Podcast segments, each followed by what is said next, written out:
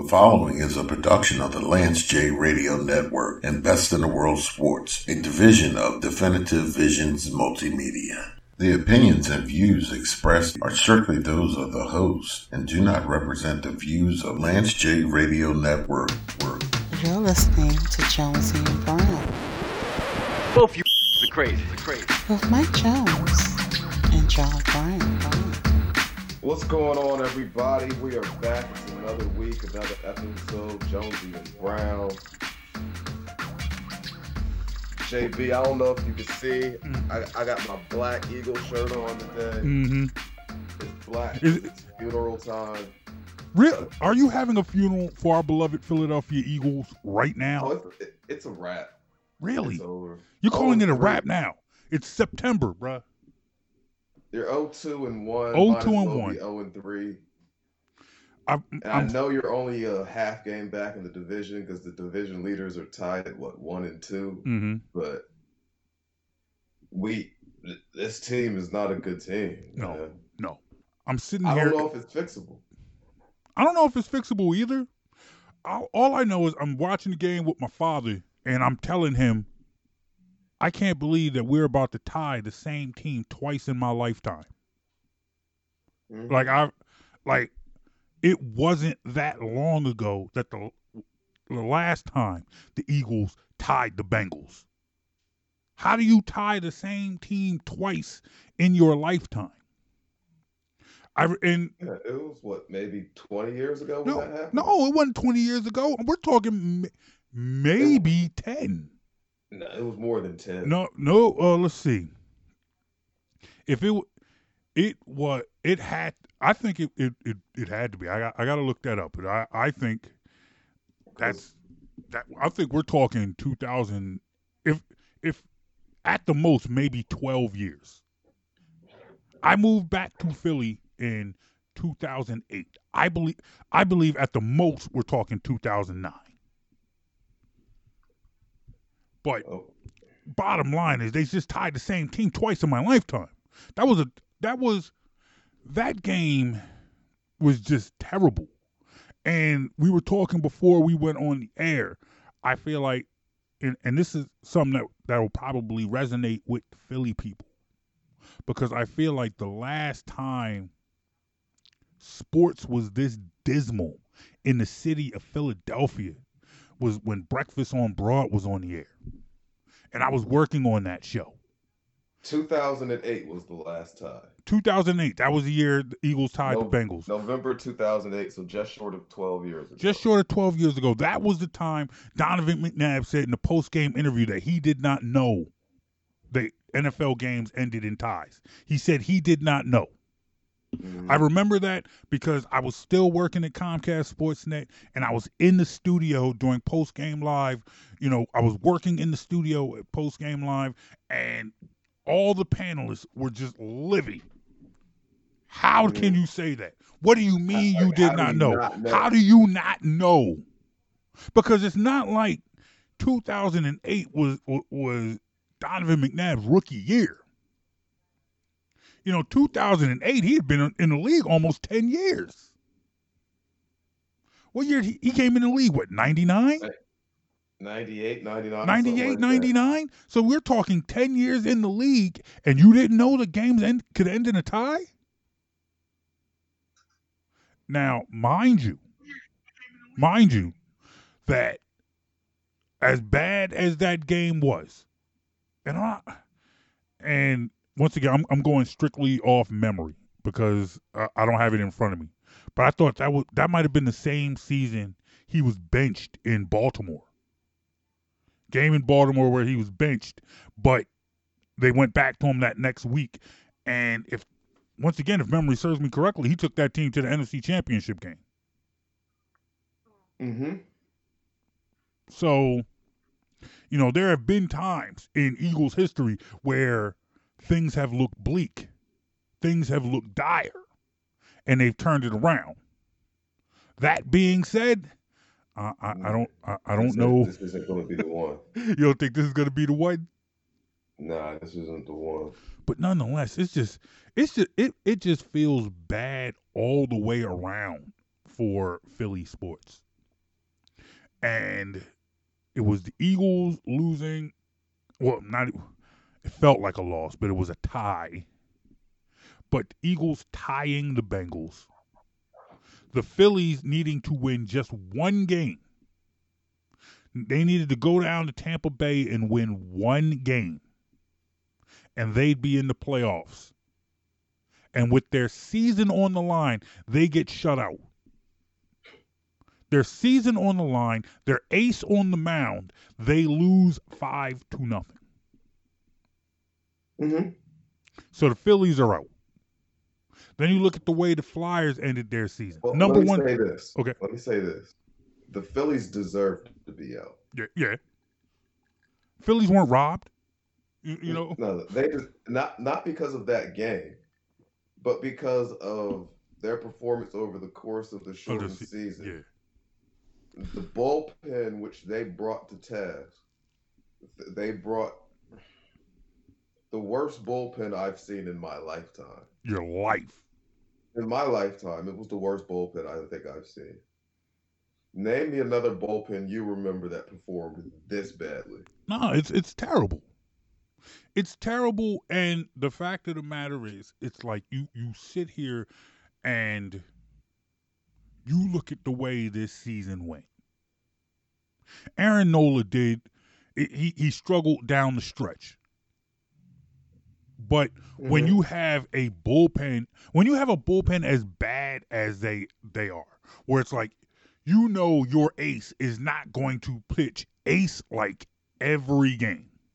But if he gets out of the game and the game is five to four, six to four, something like that, you manage to have a lead, you can't squander that lead. Mhm. Can't do it. But it's like at no point in time could with any consistency could the bullpen pick it up for that team. No.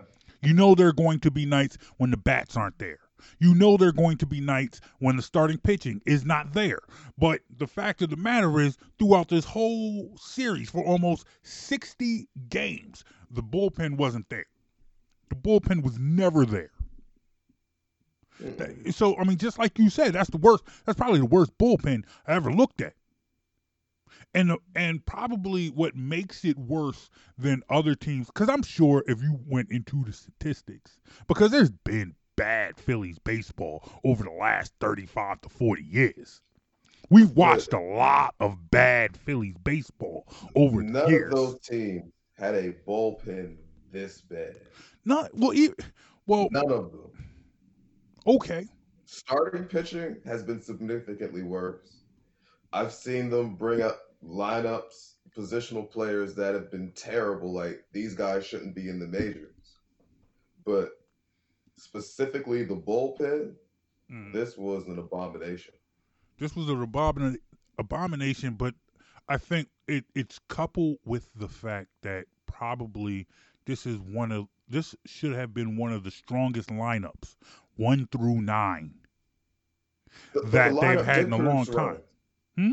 The lineup did produce runs. Yeah, but what I'm saying is Like, that but that bad games, like even over the Mhm. last month, where they were in position a month ago. They should have gotten to these expanded playoffs. They were in position a month ago, Mm, and many of the games over the last, say, 15, 20 games, starting pitching gets out the game with the lead, mhm.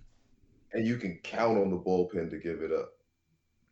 If your offense is getting you four, like four runs a game, five runs, these guys aren't going out there getting shut out every night. You can't. It's not like the lineup was. You know, you're going to have some games where you score one or two runs, Mhm. but for the most part, the lineup gave you four plus runs a game. Your pitching gave it up every night, and it's usually the bullpen that did it. Mm-hmm. So So, but couple that with the fact that you went out, you got arguably the best player in baseball. Best player in baseball hits the free agent market. You were able to reel him in. not named Mike Trout. Not not named Mike. Trout. Okay, argue. I said arguably. Nah, it's not much of a debate. Oh, okay. Mike Trout. Okay, okay, okay. But the fact still remains: you, one of the best players in baseball hit the free agent market. Mhm. The biggest free agent. Well, one of the biggest free agents to come out in a long time. Because that time you had you had Harper, you had Machado, but you were able to land Bryce Harper. You go out and you acquire JT Realmuto, hmm get Jean Segura, get Didi Mhm. Gregorius, and then you got some young guys coming up through your system. You had Scott Kingery. hmm You know, you had Rhys Hoskins. You had a you have a lineup.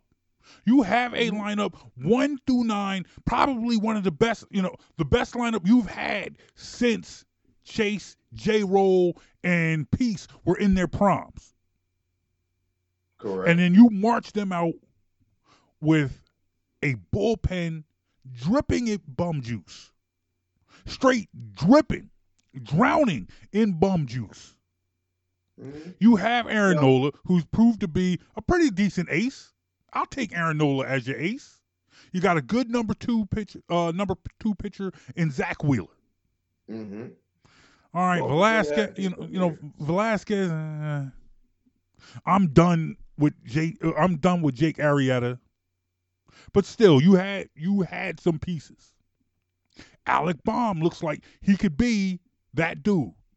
He could Yeah, be he could be baseman of the yeah he could be the third baseman of the future as, especially after uh especially after um the Maikel Franco era. Yeah. Mikel Fra- you know Alec Bohm had me saying you know Maikel who? Hmm you I think you found your third baseman of the future. I feel like you had you know one through nine you have your lineup. This is the lineup you're going to go to war with every day. And I- I'm quite quite comfortable with the lineup they had. mm-hmm mm-hmm But now you mentioned the the Chase Utley, J. Roll, Ryan Howard era, Cole Hamels, even into the four aces that team. But what was the one thing you knew about that team? If they got to the seventh, eighth inning with with a lead, mm-hmm lights out. Yeah. Game over. mm-hmm Brad Lidge, what that I'm sorry, that Madson two Lidge Mhm. bridge. the bridge to Lidge mm-hmm hmm And then lights out lit game. And then say what you want about Papelbon as a person. yeah but he, was had still a lot of saves in the Phillies That's uniform. yeah, he had a lot of saves. Still, you know, still one of the best closers in the history of baseball.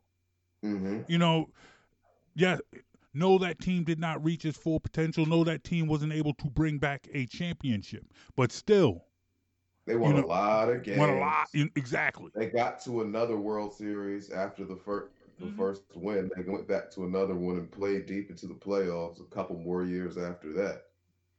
They were a for, formidable baseball team. Yes. Yes. But the unsung heroes of those teams were the bullpen Mm-hmm. because you, like, as I said, if once you got through the seventh or inning or so with a lead, you Mhm. could pretty much ch- chalk that one up as a W. Yeah. Definitely. And that's not to and that's not to romanticize history. That's not to revise history. Yeah, you know, there, there- you know, there there was the World Championship Mhm. year. Brad Lidge had zero blown saves. He was Yeah. perfect. Yeah, Brad. Lidge was perfect, but I'm saying you go past that, past that World Series winning team. Hmm No, you know, I'm not just talking about. I'm, I'm not talking about 08 because yes, your point is made about 08. Can't can't deny 08. I'm talking about 09, 2010 as they gradually came back to earth. hmm But what I'm saying is, even as that bullpen came back to earth, it wasn't. It was still, It wasn't it was this bullpen. Yeah, it was still respectable. that's what that's As- what I mean. Like Mhm. you get to you get to those later innings with the lead, you were still surprised if they blew the save. It wasn't like Mhm. like Lidge was like yeah okay Lidge is Yeah. in the game it's over turn so you can turn your channel. Mhm. It wasn't that every year. It's like even Right. when even when you even if it was a situation where you If, Predicted you're the save. three in the seventh, you pretty much wrote off the win. Like yeah, this team's gonna win. you it, it, I, I this should year's say, team, if you're up six three in the seventh, I'm wondering how they're gonna blow it. Mhm. I guess the the the point is it's like back back in those days, it was more you could chalk up your skepticism to being an irrational Philly fan. It's like you could be like you could say, "Hey, you know what? How they going to blow this safe?" But you know what? The chances are they're not going to blow the safe.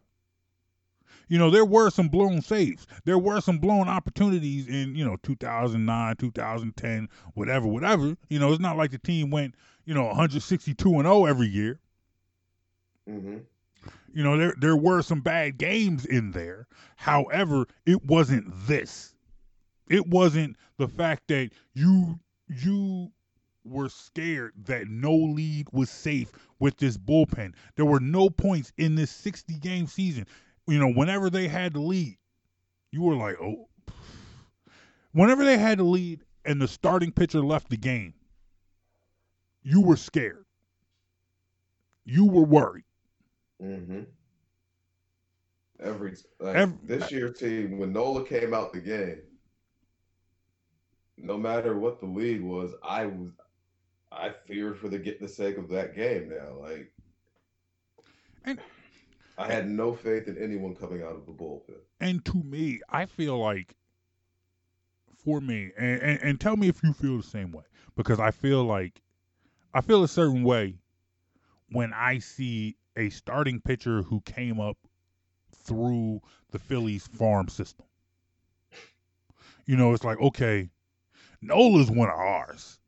We Mhm. brought him in here from day one. Nola is a day one. So when you have a day one, give you the, you know, give you, you know, quality innings, a quality start, and then your bullpen gives it up, that makes you mad. Like, you know what? Yes, it pisses me off when it happens to Zack Wheeler. Yes, it pisses me off if it happens, especially if it happens to Jake Arrieta, because you're not quite sure if you're going to get a quality start out of Jake Arrieta or um or Vinny Velasquez. hmm But it's you know it it hits different when it's Aaron Nola. When it's Aaron Nola, it just hits different, and it makes you angry because Nola is our guy. If there's anybody, when the bullpen, you know, you know, you go jump back a couple of years ago, it would bother me when the Phillies couldn't score runs for Cole Hamels because Cole Hamels was our guy. That was Yes. 2000. That was the year after the World Series. Mm-hmm. World Series year, they that that blend was perfect. You know, Cole Hamels pitch, they'd give him the three runs he'd need to Yeah. win, and we're we're good to go. Mhm. The next year, The next year, oh, the next year, oh, 09, Cole kind kind of struggled. hmm Maybe he maybe he wasn't ready to be the ace, I mean, but but they but also nonetheless- didn't get Cole the same run support he got. Yeah. but that, but that was just it. But that but that's my point. That that was run support, but when Cole's on the mound, you didn't get that, you didn't And that get would- that and that would piss me off. I would watch that, and that would piss me off because it's like, okay, Cole is our guy. Cole is the guy who came up through our system day one. Mhm. why can you not of you know it's like not to say that i would wish them not score runs for roy or or cliff or anybody else in their starting rotation. Mhm. but it was like how do you not score runs for cole? Because cole was a day one I mean, it's not like they just yeah i mean it's yeah didn't. It's just Yeah. how it worked out. Yeah. but it, it would still but You know, as a fan as you're watching any game Yeah, they're- not scoring Runs. Of course. Nobody thinks that's the plan. But nonetheless, it, it would still piss me off. It would still make me mad. It would piss me off when they didn't score runs for Cole. The same way it pisses me off when the bullpen will blow a a lead that Aaron Nola got you. And Fair. and but none, but nonetheless, you know the, the the Phillies, the way they ended the season, couple that with the way the Sixers ended the season, and now they got to find a new coach, and they got, bruh. You you want to talk about that? You you you want to talk about the Sixers coaching search? Is is that where you want to go right now? I have yeah yeah. Let's let's go there. We got I- about ten minutes to I- do. Let's I- I have said, I have said, in my opinion, because people always ask in this city, people always ask, when is the process dead? To me, I feel like the process will be the process will be over if they either win a championship or break up the core of Embiid and Simmons. When they decide that you know what, one of these two have to go. Either that moment when they break up Embiid and Simmons or they win a championship is when I feel like the process is over. But if they bring in some of these names I'm hearing about in the papers, I say that because on Monday we we learned that the Clippers are parting ways with Glenn Rivers. Remember, there's, Mhm. remember, there's only one Doc, but we we we we, we part the, the Clippers part ways with Glenn Rivers. So as soon as I hear that, I text my man Jonesy, and I say, Jonesy, what do you think of Glenn Rivers? And we're adding him to the name because right now it seems like the front runner for the job is Mike D'Antoni. I don't understand. I don't understand what makes that the proper choice. I feel like I have I have never been this I've never had this lack of excitement over a a coaching choice of a guy who just came out of the playoffs.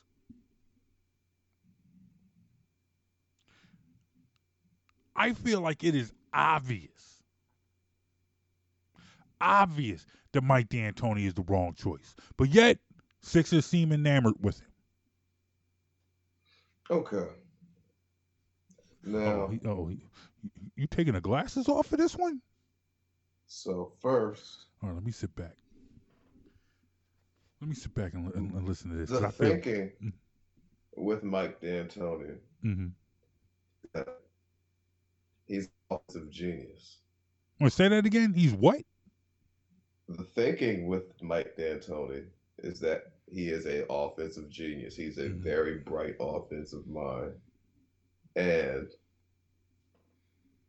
I'm assuming that the thinking is also that he may be able to unlock Ben Simmons, both with his playmaking ability and hopefully encouraging him to shoot.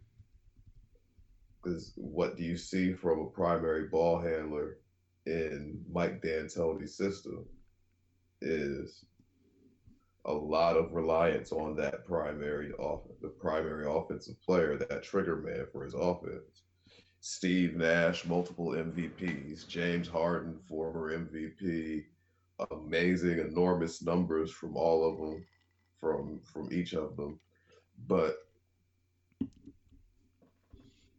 what you don't see out of any Mike D'Antoni team is a an extreme focus on defense. No. You see an over reliance on the three point shot. Mm-hmm. If we're missing these shots, we're not adjusting. We're going to keep taking these shots. That's not much different than what Brett Brown tried to do with the Sixers. We're going to keep shooting threes. No matter, that's not what that team is built for. So, while I just spit the first part of this explaining what the thinking in favor of Mike D'Antoni is, I'm not a fan of that uh, that hire. I'm with you. I don't think he's the right guy for the job. But we'll, we'll see. You but in the text message you sent me, you asked how I felt about Doc Rivers. It's Glenn Rivers. Um, excuse me, Glenn Rivers. Uh-huh. I said I like him better than D'Antoni, Okay. but So let me ask you this. uh, I'm I'm not sure he. I'm not sold on him either. He, I do think he might be able to be a good fit for what the Sixers are good at doing, but he would definitely have to revamp their approach to offensive basketball. I'll say Mhm. it that way. So let, let me ask you. Three name the three biggest names that we've heard. Three biggest names that we have heard are Ty Lue, Glenn Rivers, and Mike D'Antoni. One, two, and three. How would you rank them?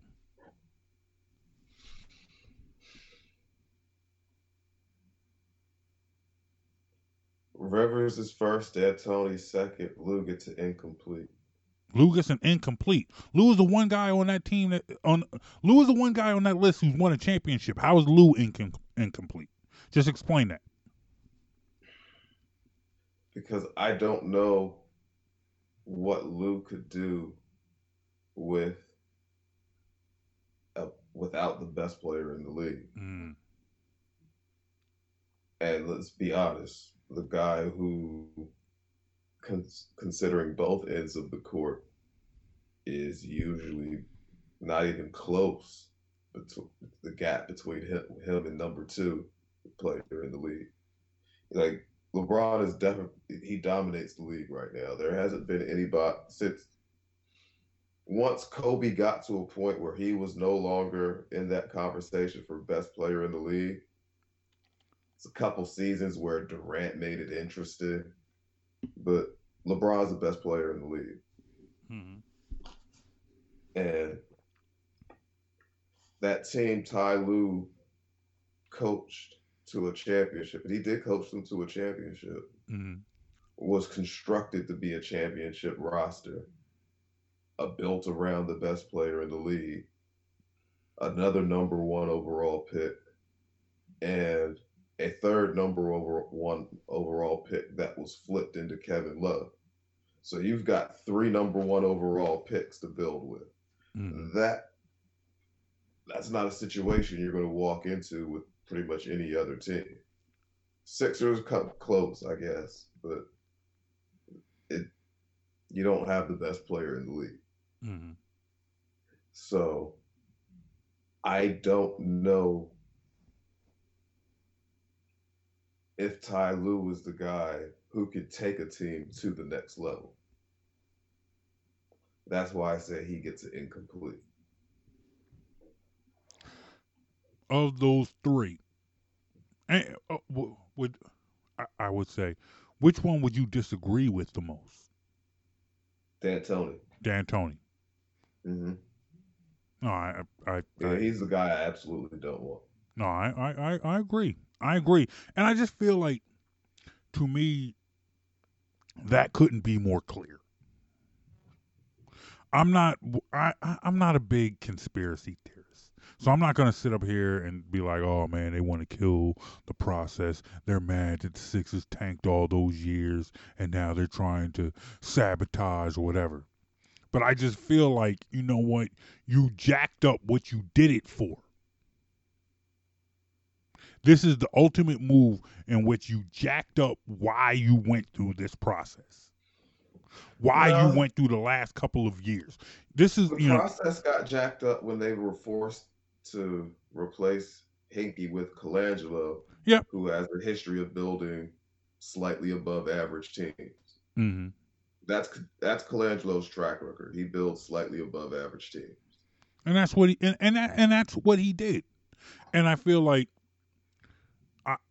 I feel like people people misconstrue the process and what it was about.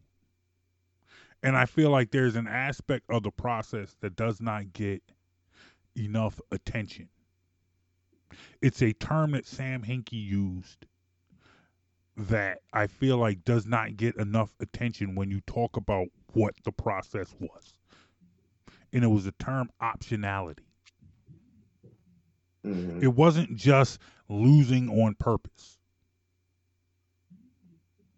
It was about acquiring pieces, taking chances on pieces, and getting rid of those pieces in a fashion that gives you options to then further build your team.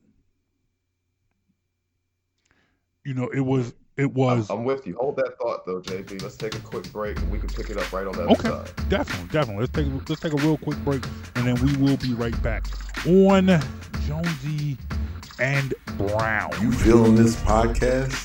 To hear this and more, go to soundcloud.com slash BITW Sports or on iTunes or Apple Podcasts and search Best in the World Sports. You're listening to Jonesy and Brown. Brown.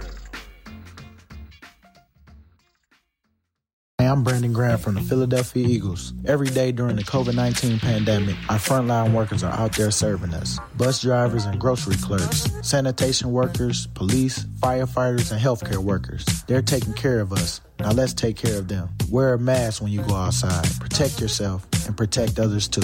We can do this. Let's mask up, Philly. Help stop the spread. If you are a Philly sports fan looking for extensive coverage of your favorite local pro and college teams, go to TotalSportsLive.com. Total Sports Live is your one-stop shop for all the news you need to know in the Philadelphia sports scene. Be sure to follow Total Sports Live on Facebook, Twitter, and Instagram. When you need to know Philly sports, get to know TotalSportsLive.com.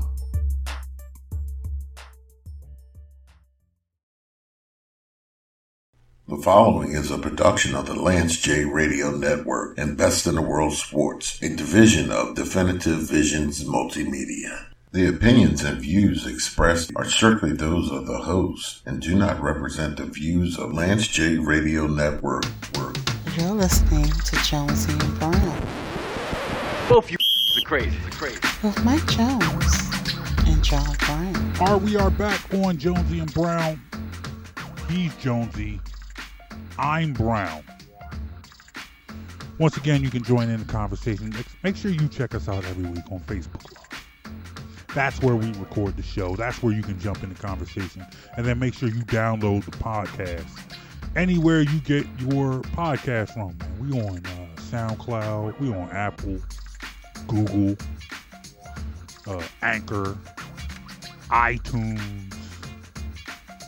Uh, what else? Uh, Spotify. We even on YouTube every now and then. I just got. to I always got to remember to upload it to YouTube. That's that's my problem. I always forget about YouTube, Uh, and I shouldn't. You can't get any love. Yeah, here's the problem. It's like, you know, people show us love. People watch the podcast. People check us out, and I appreciate it. But I, I, I absolutely forget to. Uh, I, I- forget to do you, and, it's like we can't afford to like, to like disregard any media. We ain't in a position, you know, we ain't we ain't Stephen A. Smith out this you know, we ain't Max Kellerman. We ain't people out here with podcasts we got to get like ten thousand listens every week. I'm happy for the listens that we get. I'm happy for the people that check us out, and we could use you know, you know, however you choose to listen to us. I appreciate that, but I absolutely forget about YouTube almost every week. Sorry. It, it, it's my, you know, and, and shout out to people who listen to us on Lance J, uh, Lance J Radio too, because once again, I you know we appreciate that. You know.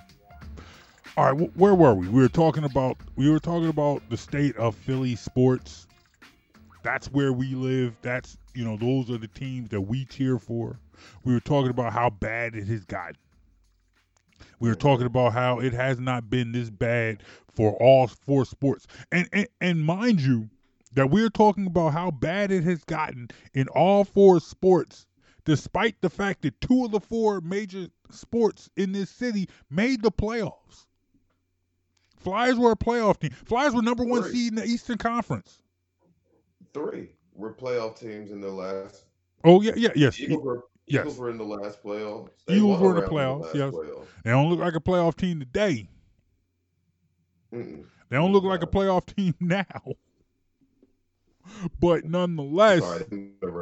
Carson Wentz went down in the first couple minutes of this game. and, and and they ain't been And right the since. Sixers didn't win a game. The Flyers, they made a good effort. They were actually a Won a, they won a series, got to the second round, mm-hmm. and and and that was a different story.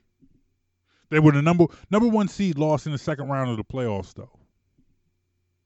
But they were a number one seed a little different than it would have been probably if they had finished a regular season. They're still a playoff team. You finished a regular season, Mm-hmm. but the way that the bubble worked with the round robin, the Flyers came in at the four seed, and because they were hot during the round robin, they ended up as the number one seed. Mm-hmm. That that that wouldn't have worked the same way had they had a regular season in, of normal fashion Mhm. to complete. So that number one seed has an asterisk next to it. Yeah. Well, Not the playoff appearance or not the playoff results. Just the number one seed you have to take with a grain of salt. Agreed. Agreed. So we were talking. We were talking specifically about the Sixers. hmm Where where were we? Do you remember where we were? You were discussing optionality. Optionality. I feel like the pro. I feel like that is something that people get wrong. Like I've heard people in their commentary about the Sixers and how they got to the point that where they are now, and they feel like the process was just about losing games on purpose. And I feel like that, tanking for draft picks. tra- tanking for draft picks. Like like primary like I'll, I'll give you I'll give you an example. I I heard Steven Jackson talk about this once, and the context of his comments were he said he wouldn't know how to tank. He's never been on a team that tanked. He would not know how to tank. And I felt like Steven Jackson doesn't get it. It's not about losing. It's not necessarily about losing on purpose. Because you and I, as Sixers fans, we watched games throughout the process. And at no point in time did did I think like, well, I'll, I'll put it to you like this: very few times during the process did I feel like the effort was not there. Like you got when you watched process games of the Sixers, you got twelve guys giving it their all. Mhm. The the the process, but the process was those twelve guys giving it their all were not twelve guys that necessarily belonged in the NBA. You know that that's that's the point. It, it's not like, hey, we want you to come in here and purposely be bad. Like we want you to come in here and give it your all. But the fact of the matter is, you know what? We want you to give it your all. But the truth is, there's probably little chance that you would ever make an NBA roster. Hmm. And and as you went out there with 12 guys that might not belong on an NBA roster, you know, they were giving it their all. So, you know, you were going to lose games and you were going to put yourself in a you were going to put yourself in a position to get a high draft pick. Mhm. you hope that in that in that process you might find a guy or two who might be a diamond in the rough. Somebody who uses that opportunity who says hey you know what? Here is my opportunity to get on in an nba game to get tape of me that where i can you know i might not have this opportunity anywhere else let me use this chance to prove myself to be an NBA player. And you had some, you know, you had some guys. That's why JaKarr Sampson was able to stay in the league. Jerami Grant was able to stay in the league. TJ hmm. McConnell was able to stay in the league. Robert Covington was able to stay in the league. They took the opportunity to say, hey, you know, here's a team looking to rebuild and put themselves in a position to get high draft picks who's giving opportunity to guys who probably would not get an opportunity with any other team. And in you know, in, in exchange for, hey, let me give it their all, these are people who endeared themselves to the city who endeared themselves to a passionate fan base. All right. I hear you. Okay. I saw I that smile. I saw that smile, so I feel like you about to go in because you nice.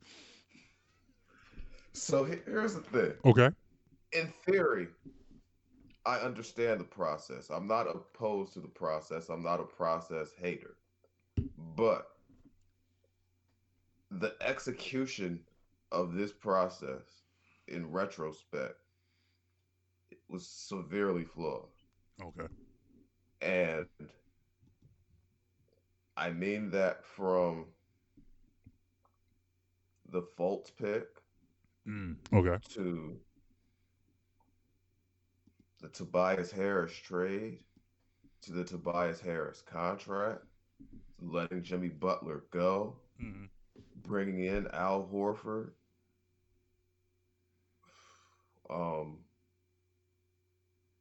I, I'll be on, honest. At the time, I was on one of the local radio stations in Philadelphia Mhm. right prior to the Ben Simmons draft, and I questioned drafting him as well Okay. not because of his talent, but because of the basketball fit.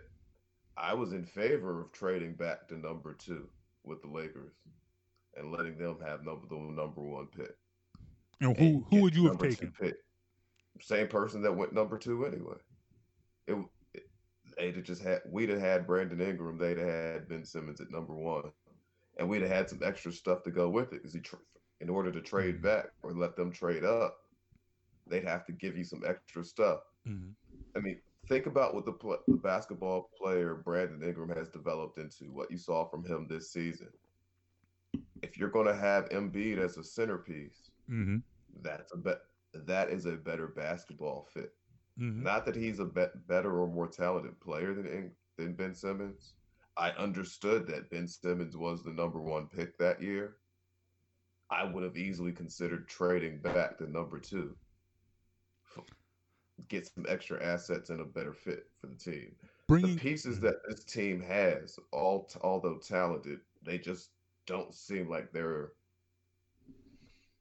well thought out. Mhm. bringing in, I think bringing in Ingram, drafting Ingram over Simmons would have made more sense of the Fultz pick, because when you bring in Fultz, you know you bring you're bringing in Fultz to be a point guard, not the not the you know not the two guard with handle. You Mhm. bring in you bring in Fultz with Ingram and and Embiid. Fultz is now Fultz is now the Fultz is now the primary ball handler. Ingram makes I'm also on record to say I just didn't want Fultz either. mhm. I just didn't want him. so so but would that make would that make more sense? Three. I'd have even took Lonzo Ball over Fultz. I just Okay. didn't want Fultz. Okay. I didn't think he. Would you have You taken know how I am about point. You know how I am with Yes. point guards. Okay. And you show me any college point guard whose team did not make the tournament, was 14 and 14, Mhm. and then look and see how they did in their NBA career. A good college point guard, in the way the college basketball game is guard dominated, Mhm. if you're a pro point guard, your team wins games. Mm. You might not win the tournament, but your team win probably games. makes it to the tournament. Yeah. Now, had they been like a, a 20 and 9 team that didn't make the tournament, a 19 and 10 team that doesn't make the tournament, okay, I get that. 14 and 14 and really don't deserve a tournament berth berth at all. Nah, I I I have issues with that with you as my point guard. So I wasn't sold on Fultz from the start either. So would you have gone with so so say all right once again we're we're, we're talking hypothetical mm-hmm. because the the the fact of the matter is this once again brings me back to my point. Hinkie ran the the Hinkie process was built on optionality, not necessarily tanking. It was mm-hmm. okay acquiring pieces. And as you find the as you move the pieces to figure out what fits, you're moving the pieces in a way that brings you more options. And what I feel like- additional assets, more options. Exactly. And what, what I said to you earlier, the process died when Hinkie was forced out and Colangelo was brought in because now you lack cohesiveness in the way you're looking to execute this vision. You went from, let's be honest, Hinkie, who was all about we're going to do this this way and it's going to be what it is. I'm assets are assets. I'm not attached to anything to Colangelo, who is he, he has a lot of long-standing relationships in the NBA, hmm which was the one thing I do think Hinkie neglected was that you do have to maintain relationships with players and agents in order to be successful in this league. Hinkie went the complete opposite way, but Colangelo,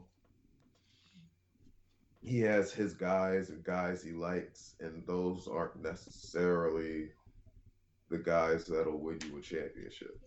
Okay. Okay. Now, I, I guess to me, I feel like y- to to your point, once Hinkie was out and Colangelo was in, and Colangelo and to an extent, to a further extent, Elton Brand once he took over the team, they made deals that took away optionality. Mm-hmm. You know you trade a- you know you trade assets to bring in a Tobias Harris, but it's not like you brought back in draft picks where you could say, okay, you know what, maybe Tobias Harris is not a fit here, but we got A, B, and C to keep on building. You know, like probably probably the best move and the most and, and I'm throwing up the air, uh, you know, the air quotes for the people listening to this podcast. Probably the most process move of the process was how it started. The process did not start with Ben Simmons and Joel Embiid. The process started with Michael Carter Williams and Nerlens Noel. Mm-hmm. And once it became obvious that Mark Michael Carter Williams and Nerlens Noel could not play together, they got rid of Michael Carter Williams. And they got rid of Michael Carter Wi- Williams in a way where you could continue to keep building. You trade the, you know, you trade the rookie of the year, but you get a you get a draft pick that you could sit on until it became a draft pick that you could really use. And. But that was the Hinkie approach. Yeah, that was yes, yes, that was the Hinkie approach. And what I'm saying is, you, you know, you compare that to the moves that Bryan Colangelo made, to the moves that Elton Brand made. You know, you trade young picks to bring in a veteran like Tobias Harris. You trade young players like a Dario Saric and a Robert Covington in a way to bring in Jimmy Butler.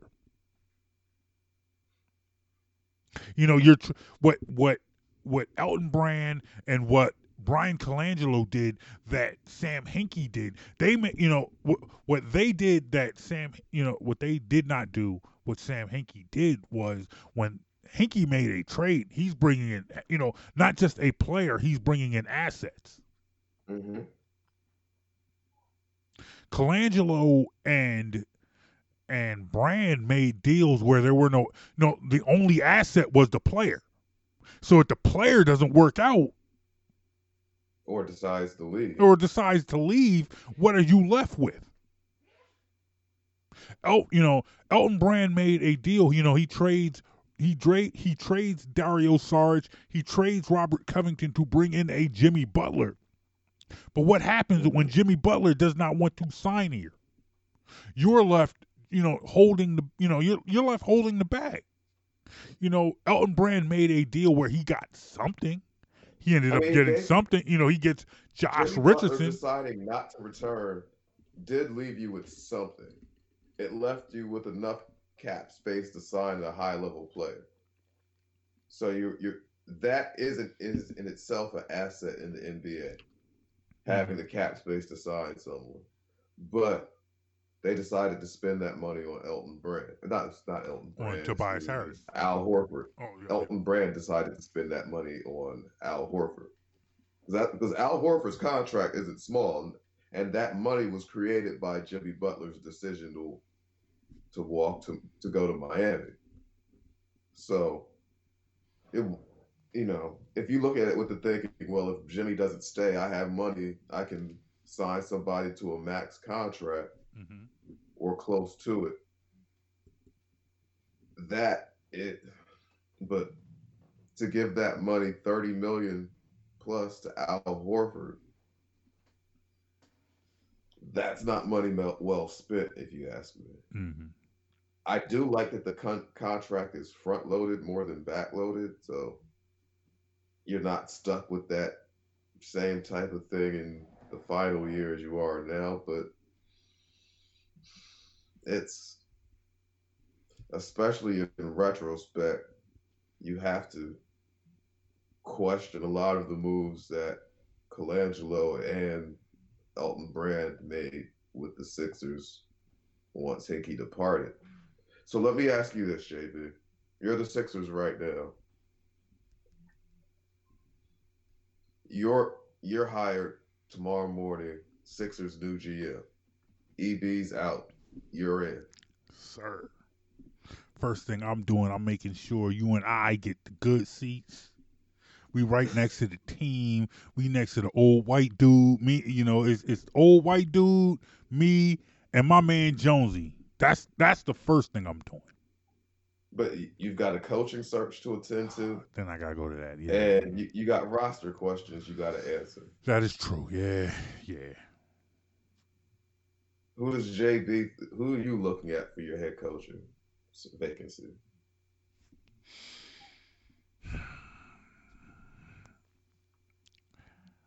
I probably would go different from your order.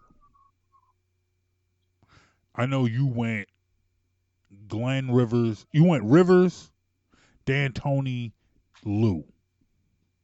Mm-hmm. I would actually probably go Lue, Rivers, D'Antoni in my order. Okay. I Now, let me be clear. None of them are the guys I want. Okay. None Who who do you want? Yeah, I, I, like I've heard, I've heard none of them are the Uh, guys you we'll, want. We'll get to that. JB's the GM. Oh, right now. okay, okay, all right. Well, you can, I can't hire you as a consultant.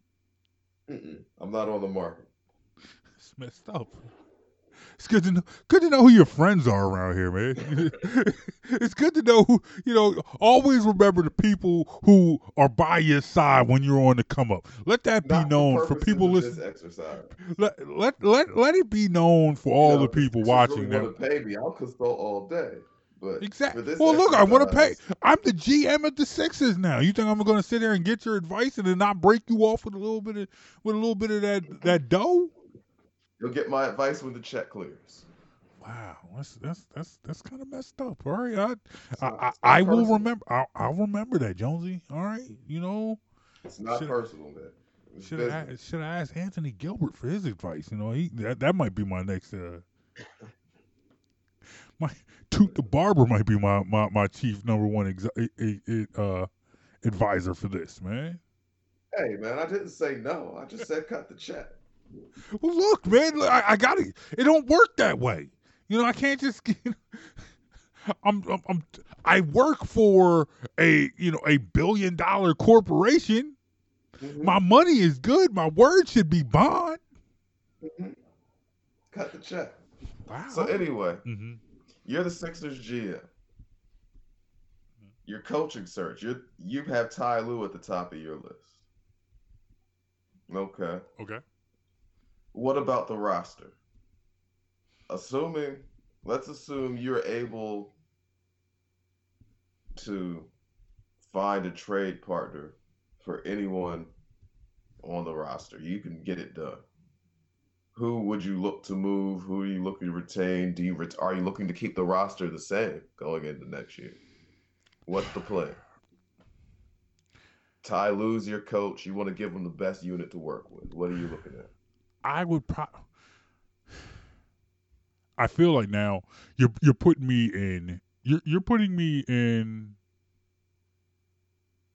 Oh yeah, I'm putting you on the spot. I'm- No, it's not want- even that you're I putting. want to know. It's, it's no, no. You're not even putting me on the spot. You know, you're putting me in a position where it's like, um, you're you're putting me in a, a position where I, I feel like now I'm not even a coach. You know, or, excuse me, I'm not even a front office guy. I'm like a a talk radio caller now because it's like where would I be, um where would I go? I would I would probably look to move Horford, but I don't know who would take that contract. I don't know who would take that contract and give up pieces that could help this team. Well, what I'm kind not- of pieces would you be looking for? One is I feel like this team this team needs shooters. I feel like the biggest the biggest thing this team needs this team needs a starting two guard. This team desperately needs a starting two guard.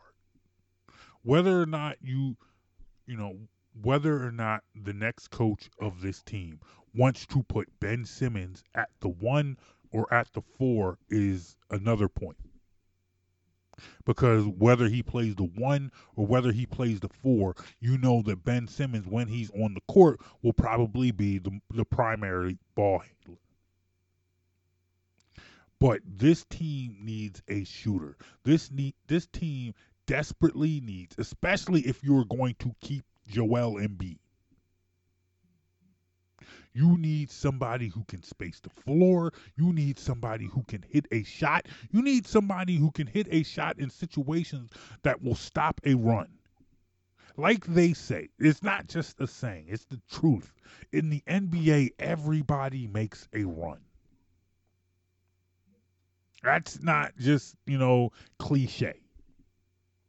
But you need a play you need a two guard who can hit a jumper that will stop a run. When another team goes on a run, when your opponents go on a run, when they, you know, you come out, you you build a lead. I feel like that's something that the 76ers have lacked. Especially last season. They had no two guard who could hit a shot. I feel like honestly, you know what? Jimmy was good. We didn't have Jimmy for a long period of time. JJ was good. We didn't have him for a long period of time, but still, in the end, you know, like J, you know, JJ might have lost a step. Sixers have not had a two guard who could hit a shot that could stop a run since Allen Iverson. So to me, I understand that the Sixers are pretty much in a position that kind of led to the process in the sense that they're a good enough team to make the playoffs. Make the playoffs, which will then give them a middle of the road, mid to late first round draft pick. So you're not going to find necessarily find a game changer where the Sixers draft.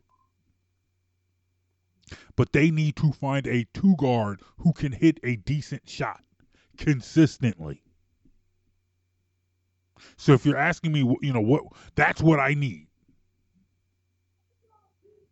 I need somebody who can shoot. I need shooters. Something. So you're looking to move Horford to the upgraded perimeter play. yes, but I don't know Okay. what I don't. But So- i- if you ask me what If you know, somebody asks you to package, no, from the Six- Sixers perspective, I'm not asking you who exactly you're bringing back, just what type of player you're looking to bring back. Mhm. Now, if order in order to get to get a deal like, that done, somebody asks you, "I'm gonna need you to package something with it because you got you're having me take Horford's contract. yeah, What's on the table? Is Richardson on the table? Yeah. I am. I would say this. I'm not necessarily where you are with this, in the sense that I know that you are at a point where you would be willing to move Embiid or Simmons, probably more Embiid than Simmons. Mm-hmm. I'm. That's fair. That's I. a fair statement. I I don't think I'm there yet, but I would say almost any. In fact, not scratch almost. I'm there with everybody else. Tobias Harris brings me in a better shooter. Okay. So for you, everybody's on the table except Ben and Joe. Yes. Okay. But I. T- but tell me why you For me, everybody for me, everybody's on the table. everybody. Mm-hmm. You're willing to move Ben. You're willing. And I, I would I would say I would say might this. be the last person I'm willing to move. Why is Ben the last right- person you would? mo- In fact, you know what? You know what? Here, real quick. Let's take a real quick break because when we come back, I want to know why why Ben is the last person you would move over Joel Embiid. I I personally I think I know the answer, but I want to I want to hear you explain it. So let's take a real quick break and then we will come back on Jonesy and Brown hanging out, trying to make sense of what's going on in Philly sports. Again, hit us up on Facebook, Instagram, and Twitter, Jonesy and Brown. We're, we're there, y'all. We didn't do it with offense, defense, and Discord, but we went all out with Jonesy and Brown. Follow us on social media Facebook, Instagram, and Twitter, Jonesy and Brown. And remember, download audio from this podcast wherever you get your uh, your podcast from. Just search Best in the World Sports. Make sure you check us out on Lance J Radio. Make sure you check us out on and whatever uh, website. But we will be right back. All right, we'll be right back on Jonesy and Brown. All right. You feeling this podcast? To hear this and more, go to soundcloud.com slash BITW Sports or on iTunes or Apple Podcasts and search Best in the World Sports. You're listening to Jonesy and Brown. Brown. I'm Council President Darrell Clarke. It's crucial we stop the spread of COVID 19 in Philly. So follow this advice from the doctor and his friends. Stay home, keep social distancing, wear a mask when outside. Let's stop the spread. Hi, I'm Julius Dr. J. Erving. In the middle of the coronavirus outbreak, best way to show brotherly love and sisterly affection is by keeping your social distance. Now more than ever, we all have to do our part to help save lives. That means staying at home to stop the spread. We all need to do our part to save lives. You know what that means? Stay at home, stop the spread. We can do this together.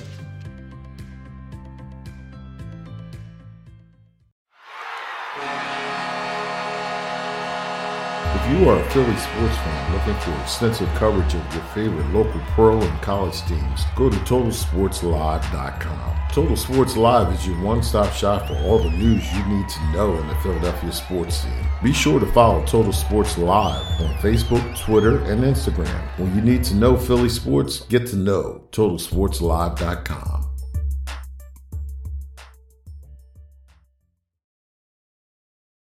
The following is a production of the Lance J Radio Network and Best in the World Sports, a division of Definitive Visions Multimedia. The opinions and views expressed are strictly those of the host and do not represent the views of Lance J Radio Network. You're listening to Jonesy and Brown Both you are crazy. Crazy. with Mike Jones and John Brown. We're back. Final segment. Jonesy and Brown.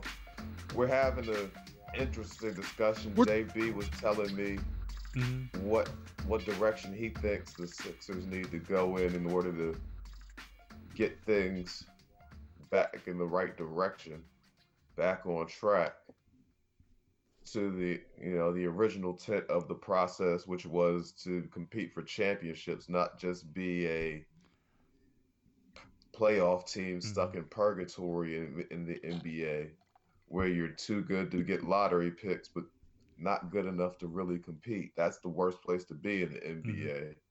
That was what the process was supposed to get this team out of, and currently looks like they're right back there.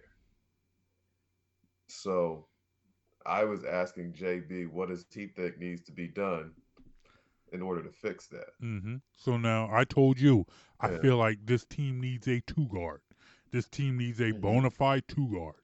If Ben Simmons and Joel Embiid are going to be your cornerstones, you need a shooter. You need someone who can hit jump shots and get you buckets. That's what you need.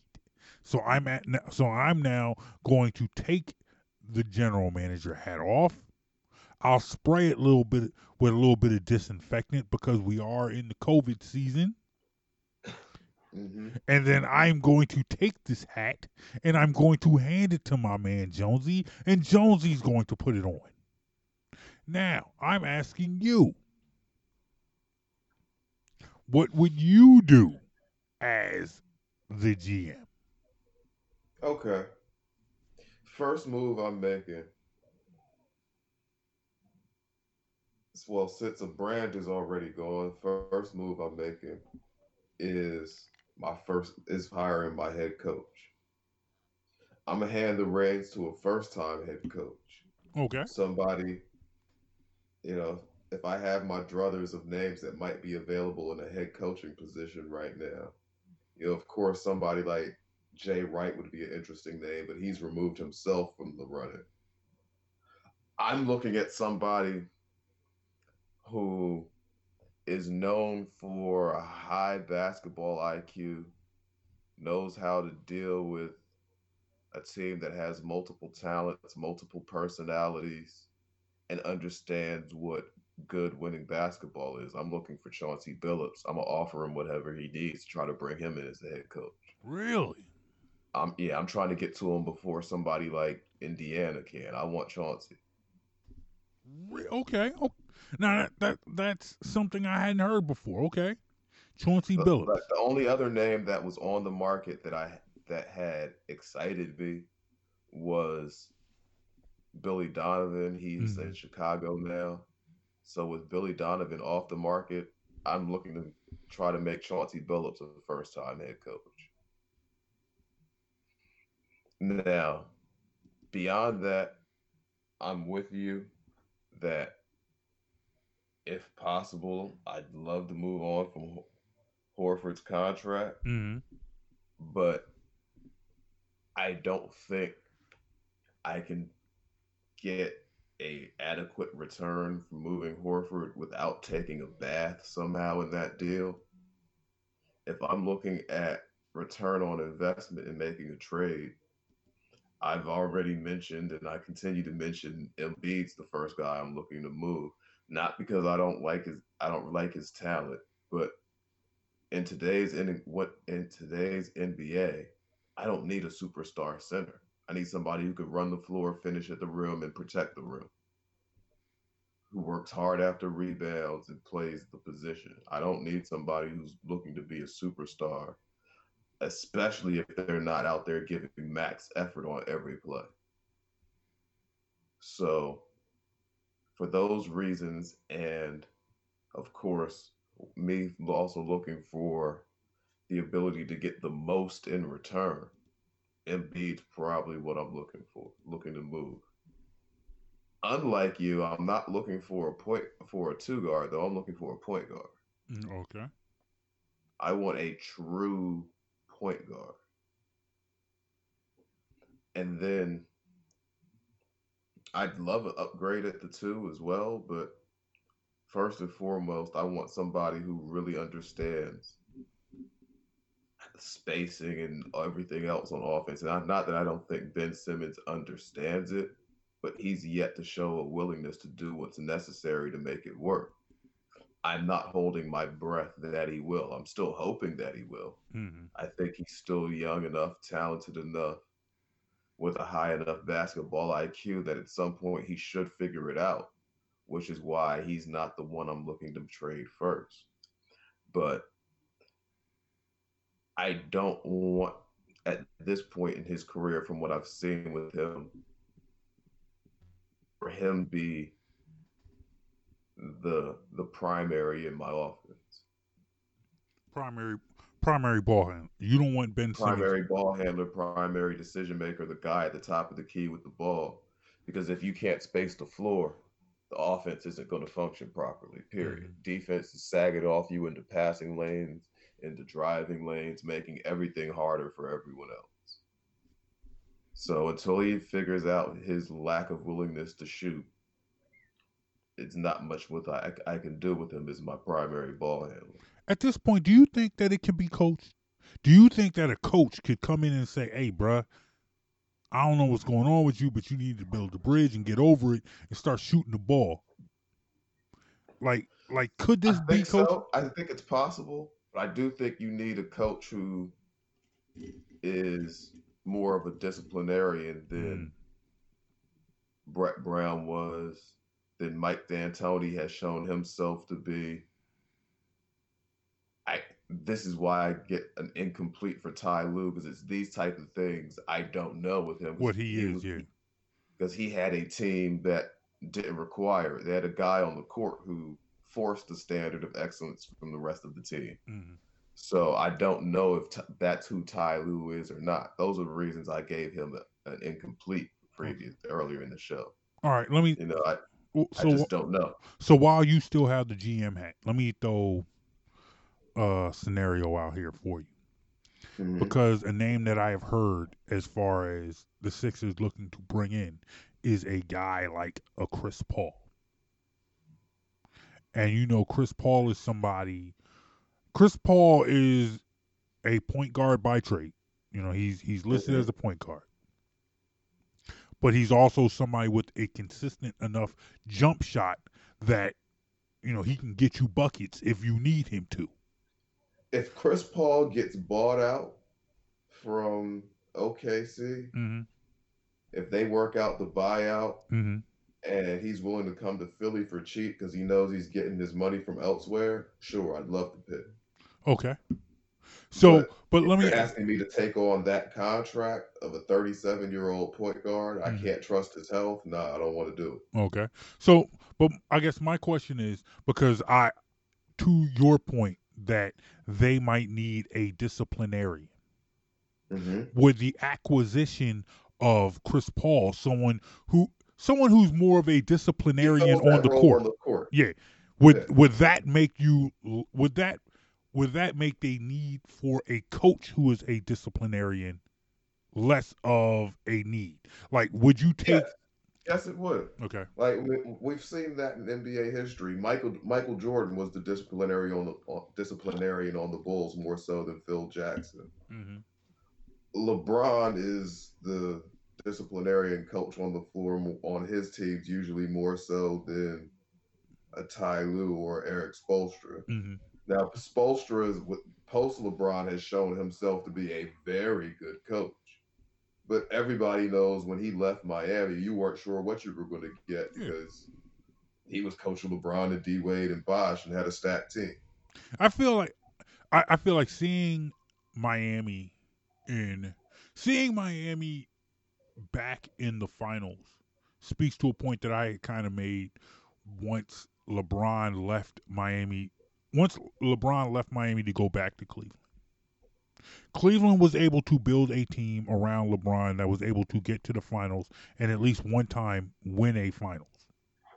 But I mm-hmm. felt like when LeBron left Miami, I'm like, okay, I trust Pat Riley to build a championship team around my. Uh, uh, I. I trust Pat Riley to build a championship team more than I trust anybody in Cleveland. Yes, Cleveland was able to win because you had LeBron James. You had LeBron James and you had Kyrie Irving, who you know, despite you know what what you think about the, the No, Kyrie Irving is a very talented basketball player and he's a very effective. he's no slouch. I understand that you have. He's playing off the ball, playing two guard like he was when they won the championship because Yes. LeBron took over the ball handling duties. Kyrie's dangerous. Yeah, I just don't like him as the point guard. yeah. But what I'm what I'm saying is Kyrie Kyrie Irving ain't garbage. Yes, there there yeah, there are holes in his game. There there are things that you can point out that you might not like about Kyrie Irving's game, but Kyrie Irving ain't trash. And the fact that so it's like okay, you get that, and then you're able to flip a number one pick who was pretty much a bust for Kevin Love. You know those. You know those. Those are You know give who. Wiggins was at that point. That was the year Wiggins. Oh, you know what? I'm. I'm I'm bugging. You're thinking about Bennett. Yeah, I'm thinking about Bennett. I'm sorry. You're no, you're you're you're absolutely No, right. they had that Bennett pick too. Yeah, but yeah. That, that's who I'm thinking. When I when I say a bust, I was thinking Bennett. Not I was when I, when I said a, when I said a, a first round pick who was a bust, I'm thinking Bennett, not Wiggins.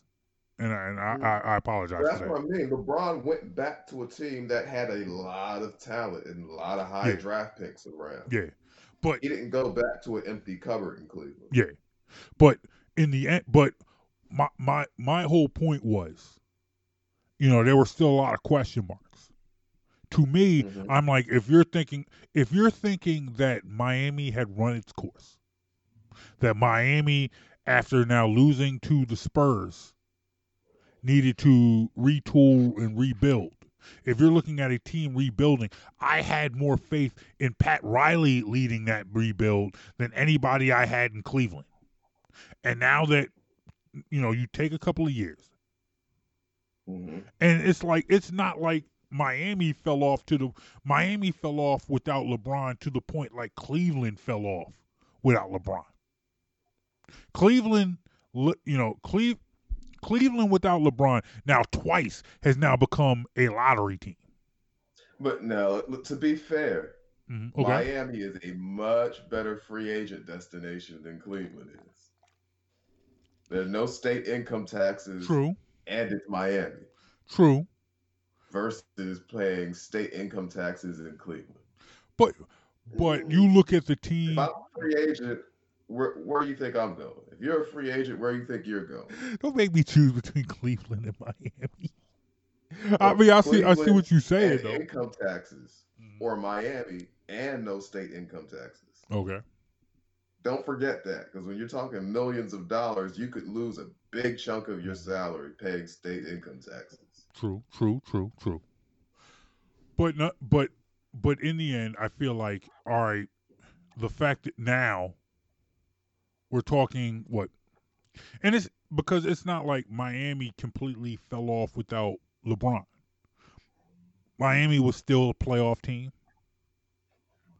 Mhm. They, you know, they they were able to bring D Wade back into the fold, be a playoff team to the point where now they got Jimmy Butler, and now they're back in the finals. Where's Cleveland? And that speaks to the point where it's like you look what you look what Pat Riley has done. That's why I originally said when LeBron left Cle- when LeBron left Miami, I trust Pat Riley. But, You if you're looking again, I have to go back to Miami's a- able to attract free Okay. agents like Jimmy Butler to come play there. Mm, They're uh, uh, able to attract a Gordon Goran Dragic, who's an underrated point guard in this league. mm, They're able to do things like that.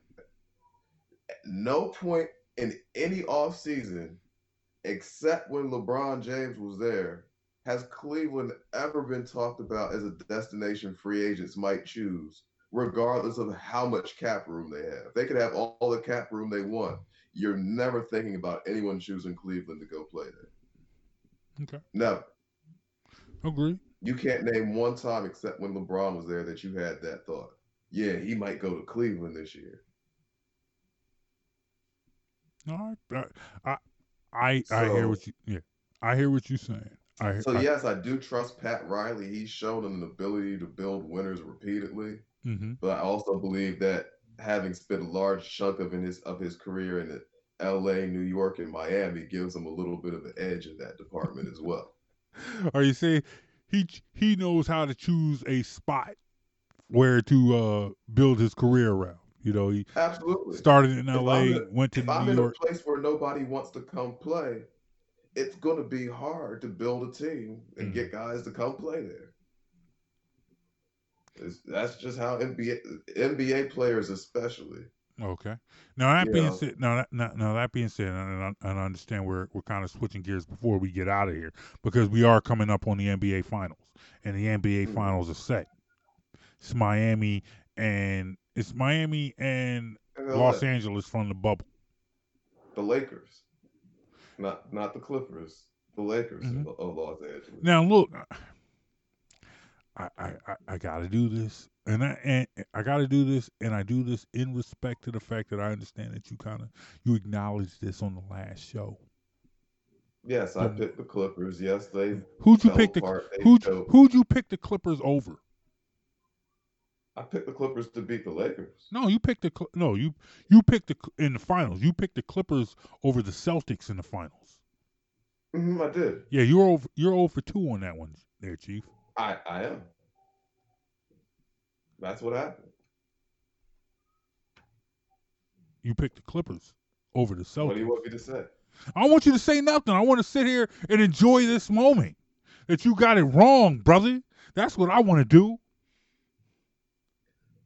The, the Clippers choked and Miami's overachieving.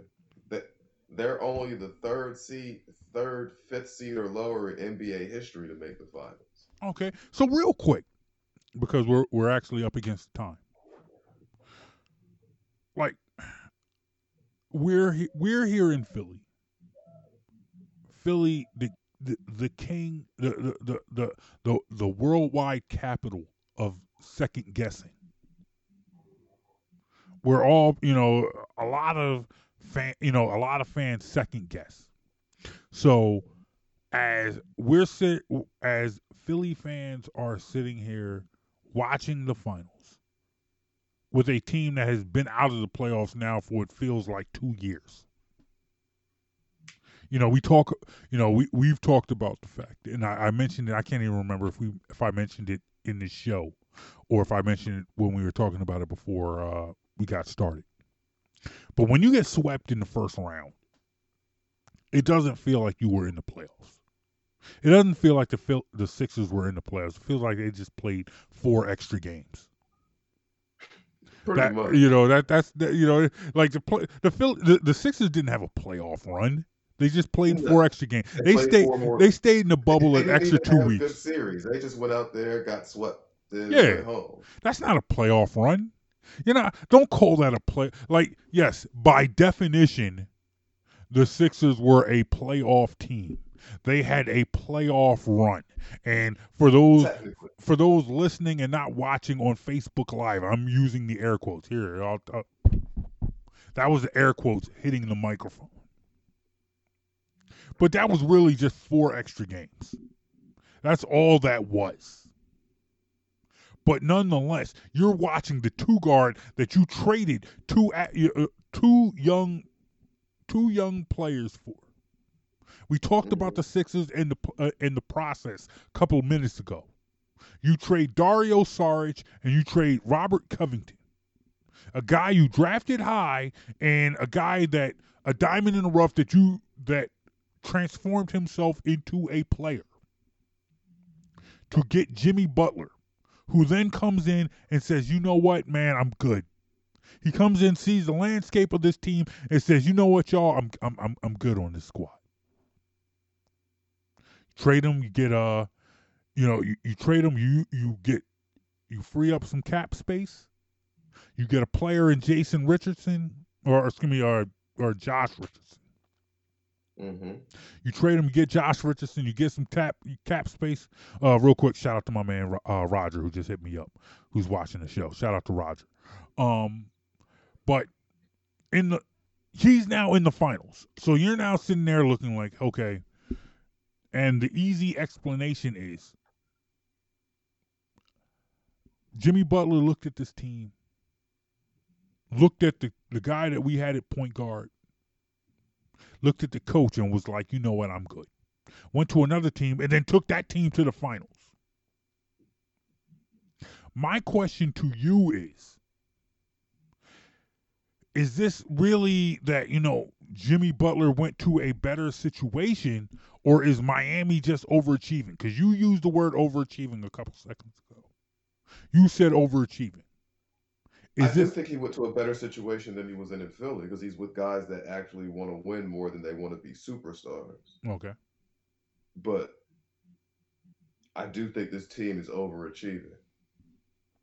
You've never ex- the type of and not just the ability to point put up points, but in the moments that he's doing it, you don't expect Tyler Herro to perform like this as a rookie.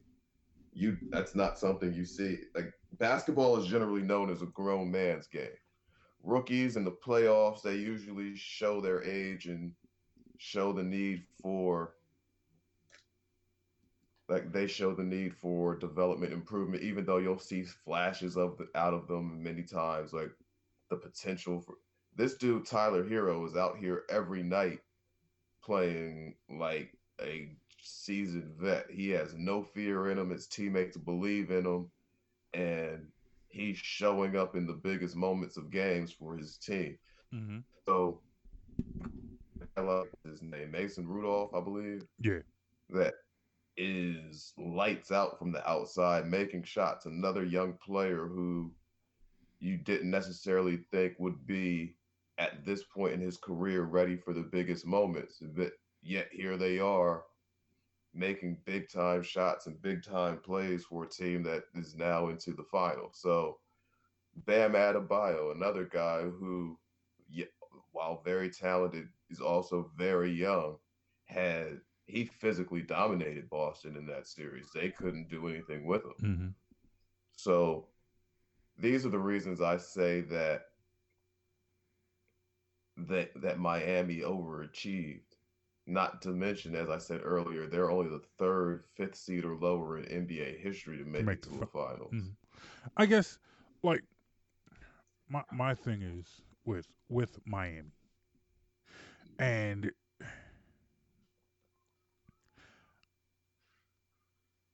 like are how long is Miami going to be able to to to maintain this level of play?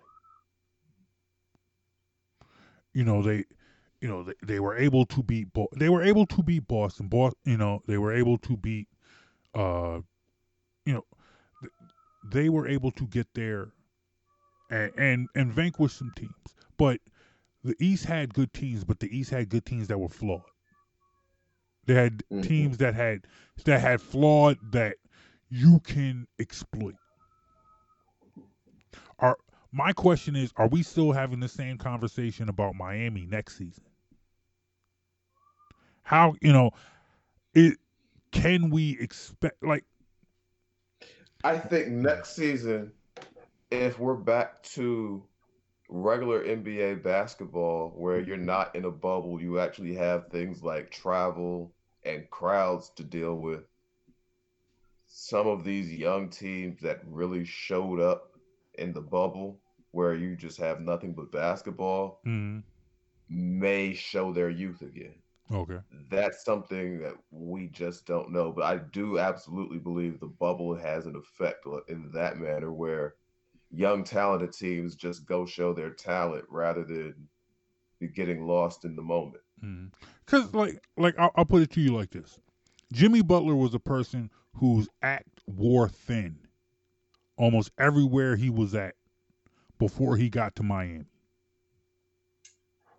But he's able to get Miami. But I will say this as well, like, but with Minnesota though, his act wore thin with who? And Zach wore thin with Karl-Anthony Towns and Anthony Wiggins, and that says something to them. You know, Uh-huh. that's some that's Guys and that ended up speaking to them. and under, are underachieving. hmm His act wore thin with who in Philly? and beating Simmons. Underachieving wannabe superstars. You don't have those in Miami. okay.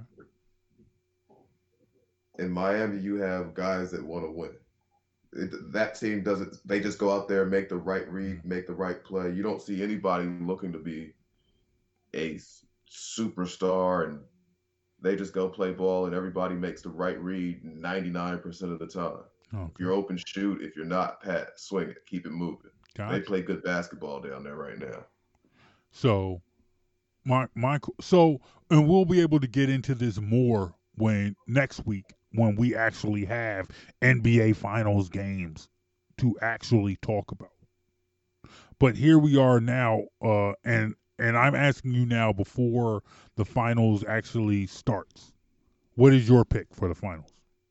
And I'll put it to you like I have I have Lakers I'll in go six. Lakers in six. Oh, okay. So we said so we agree. We we're on the same page. Jonesy and Brown, Lakers in I think six. the Lakers should win this. hmm if they if the Lakers lose this, it'll be as, as big a knock on LeBron as the loss to Dallas.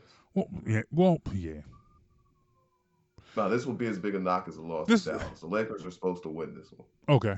I I I I, I will. Well, yeah. There there's no way with LeBron with, with LeBron. I think anything other than four straight blowouts is going to be a knock on LeBron. Like like if it, it, could go five or six games. No. Miami's a team that's played good basketball and they're in the finals. unfortunately, I just need a win. unfor- well, look, that that's you because you I know you how it goes down. I you- just the, I just need the win. You well that's that's you you know you you you fancy yourself as a basketball purist and someone who actually studies the game. I, I, I'm I'm talking about I, I'm I'm not talking about the Mike Joneses of the world. Right now I'm I'm, I'm moving down a couple of levels. I'm, I'm talking to I, I'm on Twitter now. I'm on NBA Twitter where people who use every time LeBron loses as not just loses a series. I'm talking about loses a game. Mm-hmm. As and used to knock his greatness and yes, uh, because you know the people who feel like Michael Jordan went 82 and 0 every year in his career and went Mhm. 16 and 0. every And, play, every playoff round was Yes. a sweep. uh, yes, yes, those, those guys, and you know they're out there. I understand that you're an MJ fan, but you know they're Yeah. You know those no, guys are right. Those guys are out there where MJ did no wrong. Yes. won. No, Never missed a shot. That's not, the, that's not an accurate narrative. Yes. So, but but what I'm saying, you know, there there's a pocket of people who will believe that if M, if if LeBron does not come out here, and and and still, and still, nonetheless, even if they if the Lakers do win a championship this year, they'll say, hey, it was in the bubble. Hey, you know, there's going to be an asterisk. Probably more. There'll there'll be more of an asterisk if LeBron I don't- wins than if he loses. I don't think they would. I think I don't think there should be. They still went through all the seven round, seven game series. I'm with You you. had, you had all the the playoffs wasn't abbreviated. Your seating was fairly accurate. Yeah, I'm I'm with you. There was no tra- travel, no true home court advantage, but the bubble presents its own t- challenges as Mhm. well. It's isolation and you know other concerns Yes. going on in the world in Agreed. 2020. So you have to be a mentally tough team Agreed. to pull this bubble experience off. I'll never say this season doesn't count as a real NBA championship. I, I as a fan, and I'll, I'll put it to you like this: I said it about the Flyers, and I said it about the Sixers. As a fan, I said there would not be an asterisk attached to my team winning. Anybody else gets an asterisk.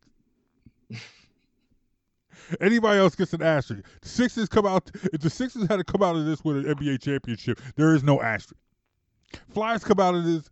If the Flyers had come out with a Stanley Cup win, there is no asterisk. Anybody else gets an asterisk. But realistically, I'm with you in the fact that yes, if if the LA Lakers and I am predicting Lakers in six.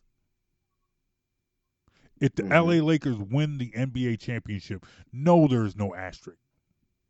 If anything, if there if you're going to put an asterisk by it, to me, I feel like if anything, this situation was tougher Yeah. because I mean, you see how teams like the Clippers weren't able Yes. to handle the level of focus and discipline necessary to come out of this bubble You- intact. you you look at everything that went into this eh, went into this season with the way they ended this season with going to a bubble for three months. You're looking at players who have not seen their families in three months. You look at the, you know you you incorporate the social issues that have been going on the political issues that have gone on for a for whatever team to come in and to for, for whatever team to come in and win a championship with that. That takes leadership. To me this was not an easier road for whoever wins this championship. If the if the heat are somewhere able if they're somehow able to come out of this with a championship they didn't have an easier road you know there, Hmm. there were there were there were distractions that you you know the other teams didn't have didn't have to deal with. Yes you know the problems that are the problems within the world they're they're there. There there are things that we've always had to deal with. There's always been racism. There's always been police brutality. There's all but but you look at the fact that you know you know you throw in this this pandemic and everything that is going on Mm-hmm. Hell no, you ain't putting an asterisk by a Lakers championship. Hell no, you ain't putting a championship. You ain't putting an asterisk by a Miami Heat championship. At least No. not an asterisk. At least not an asterisk that would suggest that they had an easier road. It was different. I'll give if you want to say different, yeah, it was different. You didn't have, like I said, you didn't have the burdens of travel. You Mm-hmm. didn't have the burdens of, Yeah, you traded in burdens for burdens. yeah, exactly. You traded in bur- new Well burdens. You, you traded out one stressor for another. Yes, yes. But in the end, we're talking. Uh, we, we both agree Lakers in six. We do. We're both saying Lakers is 6 Mhm. So, you know, if, if I'm wrong this time, you're wrong too. hey, well, hey, look, man, we've been wrong together a couple of times. Hey, once again, I want to thank you guys for checking out Jonesy and Brown. Hey, every week, this, is us. Every week, make sure you sub- you subscribe. We're everywhere you get your podcast. All right, just search "Best in the World." Uh, you can also search for us on Facebook, Instagram, Twitter, Jonesy and Brown. You can also search the "Best in the World." All right. Make sure you check us out. Shout out to my man Roger. Roger's old school Morgan State. That's my homie from Morgan State University. Shout out to all the HBCUs. And real quick, that's why Chris Paul ain't win no playoff series. That's why Chris Paul Chris Paul had all them HBCUs on his sneakers. Never put on Morgan State. That's why you lost, Chris Paul. And if you come to Philly, if you come to Philly, you better wear some Morgan State gear. You know what I mean? You better put on some Morgan State gear. But nonetheless, that's another thing. Hey, thank you for checking us out. We will check you guys out next week on Jonesy and Brown right here on Best in the World Sport. Peace, y'all. You feeling this podcast? To hear this and more, go to soundcloud.com slash BITW Sports or on iTunes or Apple Podcasts and search Best in the World Sports. You're listening to Jonesy and Brown. Brown. The proceeding was a production of the Lance J Radio Network and Best in the World Sports, a division of Definitive Visions Multimedia. The opinions and views expressed are strictly those of the host and do not represent the views of Lance J Radio Network